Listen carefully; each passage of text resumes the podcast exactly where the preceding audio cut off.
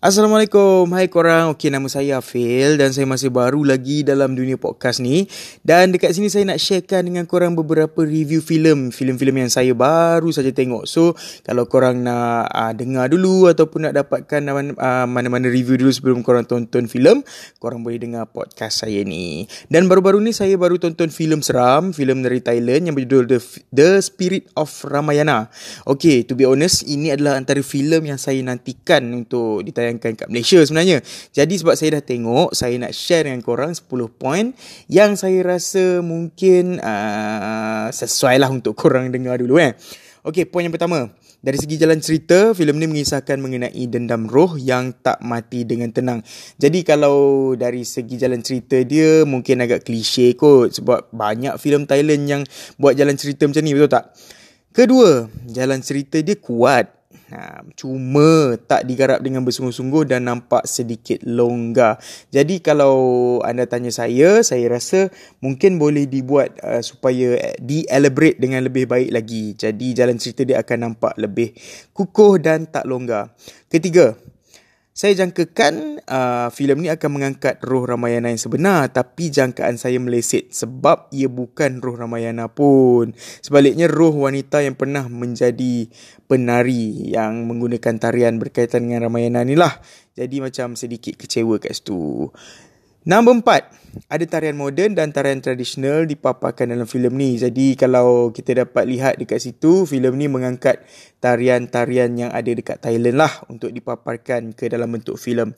Kelima, lakonan pelakon-pelakonnya tidaklah begitu meyakinkan. Kalau saya tengok, hmm, mungkin nampak macam filem grade B je lah kalau kita bercakap pasal lakonan diorang ni. Keenam, dari segi babak seram agak mengecewakan sebab hantu dia adalah hantu penari. Okey, hantu penari kalau dibuat betul-betul untuk nampak seram sebenarnya okey, tapi solekkan kesan khas ataupun special effect dekat muka dengan badan hantu tu pun nampak macam faham tak? Macam solekkan untuk ke party Halloween. Macam kalau dekat bahagian tangan dia kalau cerita hantu yang seram mungkin akan nampak kedut-kedut, nampak kulit melepuh ke apa. Tapi ni cuma nampak macam makeup lukis pakai tangan je. Saya macam apa? Okey, ketujuh dari segi elemen kejutan mestilah akan ada tapi tak keterlaluan sangat. Jadi jantung kita pun macam tak terganggu lah sebenarnya waktu kita menonton tu. Ke-8, babak berdarah adalah dalam 40% kot. Ha, tak keterlaluan sangat lah. Jadi yang fobia darah, anda selamat. Jangan risau.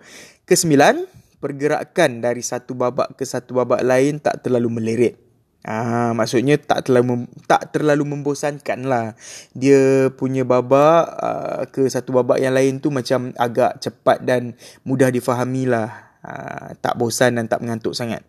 Dan poin terakhir, poin nombor 10. Kalau nak dibandingkan dengan filem seram lain, saya rasa ini adalah antara filem seram Thailand yang paling tak seram. Tapi taklah seteruk filem Naki yang saya tengok sebelum ni. Yang itu memang bukan filem saya tak tahulah nak panggil tu filem seram atau filem apa.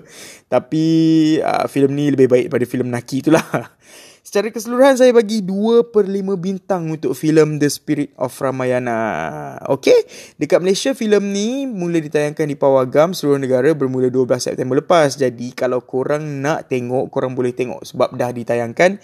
Dan um, kalau korang nak tahu sendiri macam mana perjalanan filem ni korang kena tengok sendiri. Okay.